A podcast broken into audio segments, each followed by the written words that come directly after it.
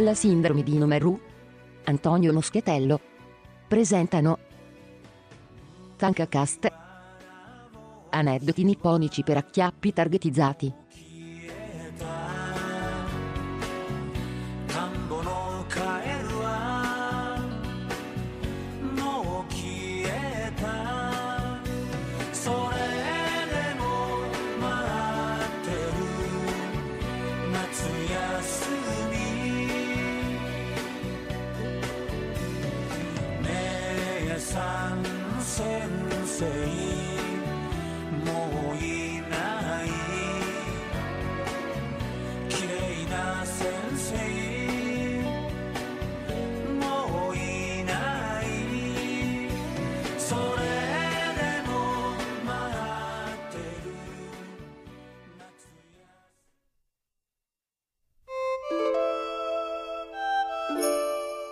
E prima o poi doveva capitare e infatti eh, la sindrome di Nomaru, che ormai è il nostro podcast ormai quasi di successo direi, ha finalmente la sua prima rubrica vera e propria. Una rubrica un po' particolare perché eh, prima di tutto ha un nome strano, Tankacast, ma poi soprattutto si avvale della collaborazione di un personaggio che tra l'altro avete avuto già il piacere di eh, conoscere sulle, sui feed eh, della sindrome di Nomaru, che è Antonio Moscatello. Ciao Antonio. Ciao a tutti, ciao, ciao Omar. Antonio, prima di tutto eh, diamo un attimino una- un'introduzione. Allora, eh, di che cosa parleremo in questa rubrica? Bah, è difficile dire di cosa parleremo, parleremo un po' di tutto, parleremo del... Parleremo, diciamo che diremo, degli, daremo dei racconti, eh, racconteremo delle cose che riguardano il Giappone non kawaii, quello lì che normalmente non troviamo raccontato in giro, quello che non ha nulla a che fare con gattini, Hello Kitty, ma Ah, neanche... ma neanche- Idol. idol, sì, sì, J-pop, eh, non- troveremo tutto l'altro Giappone. Eh, un Giappone non sempre, non sempre bello, qualche volta un po' schifoso, qualche volta molto più bello di quello lì, di quello kawaii a cui siamo abituati. Insomma, un Giappone diverso, un Giappone raccontato in maniera, in maniera un pochino rude. E infatti, tra l'altro, quando parlavamo di questo progetto, che tra l'altro, eh, diciamo la verità, è un po' che ne parliamo, eh, in effetti rientra, se vuoi, nelle, dire, nelle corde di perfettamente nelle corde della sindrome di Nomaru, cioè dare veramente il- quello che è un'immagine reale del Giappone, non come dicevi te, l'immagine da si può dire da manga che ab- abbiamo il più delle volte oppure di paese totalmente perfetto, quasi alieno, ma nel senso positivo del termine. Perché l'abbiamo chiamato Tankacast? Vuoi spiegarlo te, Antonio? Ma c'è venuto, guarda, è facile, è Mm. venuto, è venuto sul momento. Tu mi hai proposto HaikuCast, a me quell'H aspirata all'inizio mi è parsa complicata da pronunciare per chi, per gli ascoltatori, e quindi ho detto Tankacast. Il Tanka è una composizione poetica un po' più lunga, forse dovrei dire la Tanka, un po' più lunga dell'haiku. Eh, perché l'haiku è, eh, ha una metrica 5, 7, 5 sillabe, sono tre versi, uno di 5, uno di 7 e uno di 5 sillabe.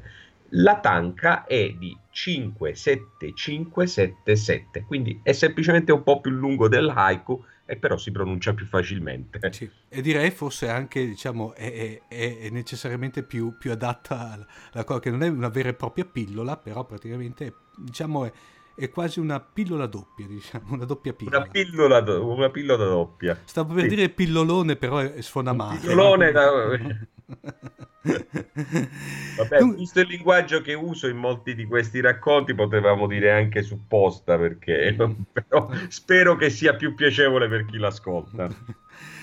Antonio, in questa, diciamo, nella puntata d'esordio, che come al solito qui a Fantascientifica, cioè si parla tanto nei media del famoso episodio pilota, episodio, episodio zero. Noi a Fantascientificast barra la sindrome di Nomaro abbiamo bypassato questo concetto, andiamo già subito con la puntata, con la prima puntata direttamente.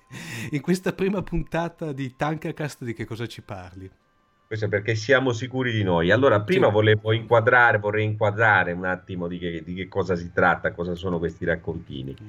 è una cosa che ho cominciato sul, sul social network, su, su, Facebook quest'estate perché mi stavo annoiando e quindi ho cominciato a scrivere questi piccoli aneddoti giapponesi eh, immaginando che possano essere utilizzati da chi li legge, in questo caso nel caso del podcast, di, da chi li ascolta, per acchiappare la ragazza o il ragazzo, al secondo del genere di chi ci ascolta, che più in, vi può interessare nel, in un uh, cocktail estivo, ormai siamo verso l'inverno, in questo caso sarà invernale, per cui stiamo parlando di piccoli racconti da acchiappo. Questo è il... Ovviamente il racconto da acchiappo ha bisogno di un preciso obiettivo, cioè non potete usare in, un racconto, per esempio, su un mostro, su un mostro giapponese di un film su Godzilla con, eh, quello che cui, eh, con quello o quella a cui fanno schifo i film di mostri. Dovete tarare bene il, l'aneddoto da utilizzare, il raccontino da utilizzare. Anche perché eh, ne abbiamo già esperienze insieme di un famigerato panel su Pulgasari che prima o poi ha fatto la Dipcon di quest'anno che prima o poi sì. abbiamo visto che l'acchiappo sui mostri giapponesi non è che dia molto, come si dice in termini tecnico, feedback, no? no, non direi, non direi, non è molto, non è molto cool, non è molto cool.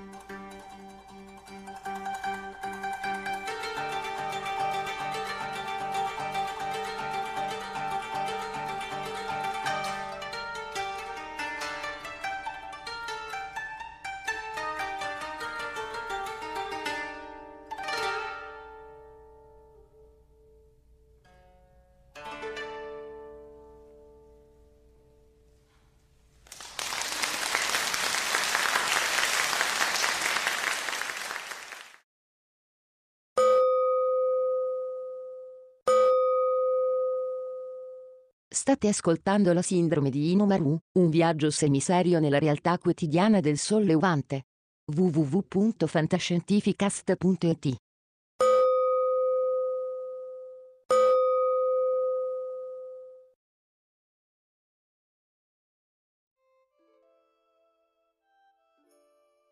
E per questa puntata d'esordio, eh, Antonio, che, che aneddoto ci racconti? Beh, visto che ci siamo dilungati in chiacchiere, un aneddoto breve, non, non te lo anticipo, tanto vado a dirlo, solo devo precisare il target. Hm. E il target è, eh, nel caso degli- dei maschietti, è quella pettegola ma buona. Nel caso delle femminucce è il tizio cinefil per il quale Peter Greenaway è un guru. Ecco. Noi che pubblichiamo sui social note e notarelle, osservazioni, liste di cose che ci piacciono e di cose che ci stanno sul cazzo, gossip e osservazioni sui nostri tempi infami, diciamoci la verità, siamo dei gran sfigati. Perché se fossimo nati in Giappone nel periodo Heian, quindi tra il 794 e il 1185, nella corte imperiale avremmo potuto raccogliere assieme questi brani e farne un capolavoro. Certo, avremmo dovuto anche chiamarci Seishonagon, avremmo dovuto avere la sua cultura, il suo stile, la sua raffinatezza e la sua perfida arguzia. E anche i cuscini adatti, capaci di non rovinare le elaborate acconciature e nel tempo stesso contenere i nostri appunti. Che c'entrano i cuscini, mi chiederete. E secondo voi perché il capolavoro di Seishonagon, opera fondamentale della letteratura classica giapponese, si intitola Note del guanciale, cioè Makura no Soshi? Perché appunto i cuscini c'entrano. Seishonagon, questa magnifica pettegola, era una dama di corte dell'imperatrice Teishi, che non vuol dire una cameriera, ma una nobildonna al seguito di una signora potentissima. E da quell'osservatorio privilegiato osservava e scriveva, scriveva e osservava.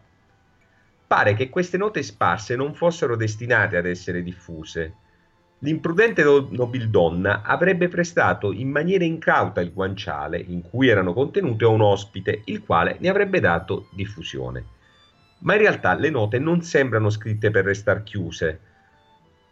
Chissà che la raffinata Seishonagon non abbia trovato un modo sbadatamente elegante per farle venire alla luce. Sarebbe stata in tal caso un genio del marketing editoriale. Se volete leggere anche voi le sue deliziose note, entrare nel mondo di una dama di corte dell'undicesimo secolo, le potete trovare tranquillamente raccolte in un libro in italiano. A corte Seishonagon aveva una temibile rivale. E facciamo un po' di gossip. Indovinate chi era? Beh, è facile. Murasaki Shikibu, la geniale dama di corte, di rango però più elevato, che scrisse il Genji Monogatari, la storia del principe splendente. Nei suoi diari, il Murasaki Shikibu Nikki le dà dell'arrogante, di quella che si crede furba sbagliando e della ciuccia i cui scritti, a dispetto di quanto viene detto in giro, sono pieni di strafalcioni. Un ultimo elemento, Greenaway, l'abbiamo citato prima. Come sapete ha diretto i racconti del cuscino nel 1996 sotto la suggestione della lettura di Seishonagon. Il libro il film è ambientato ai nostri giorni e se non l'avete ancora visto, fatelo. È un po' un aneddoto un po' particolare questo, come aneddoto d'esordio e anche direi abbastanza intrigante. Dunque, che dire, eh, prima di tutto Antonio ti devo ringraziare ancora di aver creduto e di partecipare a questo progetto, poi vedremo come va a finire. Oh, d'altronde eh, anche con la sindrome di Nomaru siamo partiti in sordina e poi abbiamo avuto l'esplosione e tra l'altro anche il piacere poi di conoscerci tra- tra- tramite la sindrome di Nomaru, per cui vedremo come va a finire. Ah, è un piacere per me, è un piacere per me, è divertentissimo e, mi- e spero, e spero che molta gente li ascolti, molti, molti amici li ascoltino perché è, è interessante conoscere qualche aspetto meno consueto di- del Giappone, di, di- di questo paese. Io lo amo molto, molti hanno- si sono innamorati di questo paese e magari è il momento di conoscerlo un pochino più a fondo. E grazie a te, grazie a te lo faremo, Antonio. Io eh, prima di salutarci, di fare i saluti finali, volevo ricordare prima di tutto che se avete qualche commento da fare su questa puntata avete due possibilità. La prima è eh, all'interno del sito di Fantascientificast eh, diciamo sotto ogni episodio c'è una splendida chat per cui potete interagire con noi. E poi da poco abbiamo, da poco, beh, ormai è già attiva e, e, e, viva soprattutto, abbiamo la nostra community Telegram che ci, la potete trovare all'indirizzo t.me slash fsc community con 2m.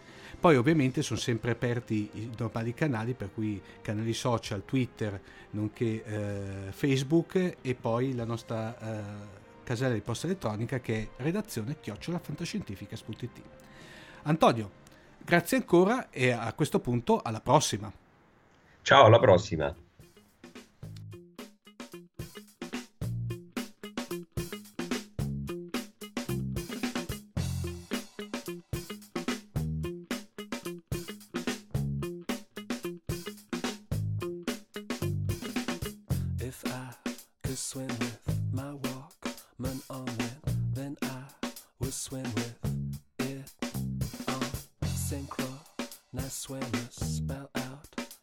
Avete ascoltato la sindrome di Inomaru, un viaggio semiserio nella realtà quotidiana del sollevante. Da un'idea di Marco Casolino e Omar Serafini. www.fantascientificast.it Email redazione chiocciolafantascientificast.it Tutte le puntate sono disponibili sul nostro sito, su Apple iTunes e su Podbean all'indirizzo podcast.fantascientificast.it. Potete seguirci ed interagire su Facebook alla pagina Fantascientificast e su Twitter sul profilo Chiocciola Fantascicast. Se volete potete lasciarci una valutazione a 5 stelle su Apple iTunes ed offrirci un giro di sushi o un bicchiere di sake tramite una donazione PayPal utilizzando l'apposito bottone sul nostro sito. Nessun byte e nessun giapponese sono stati maltrattati durante la produzione di questo podcast.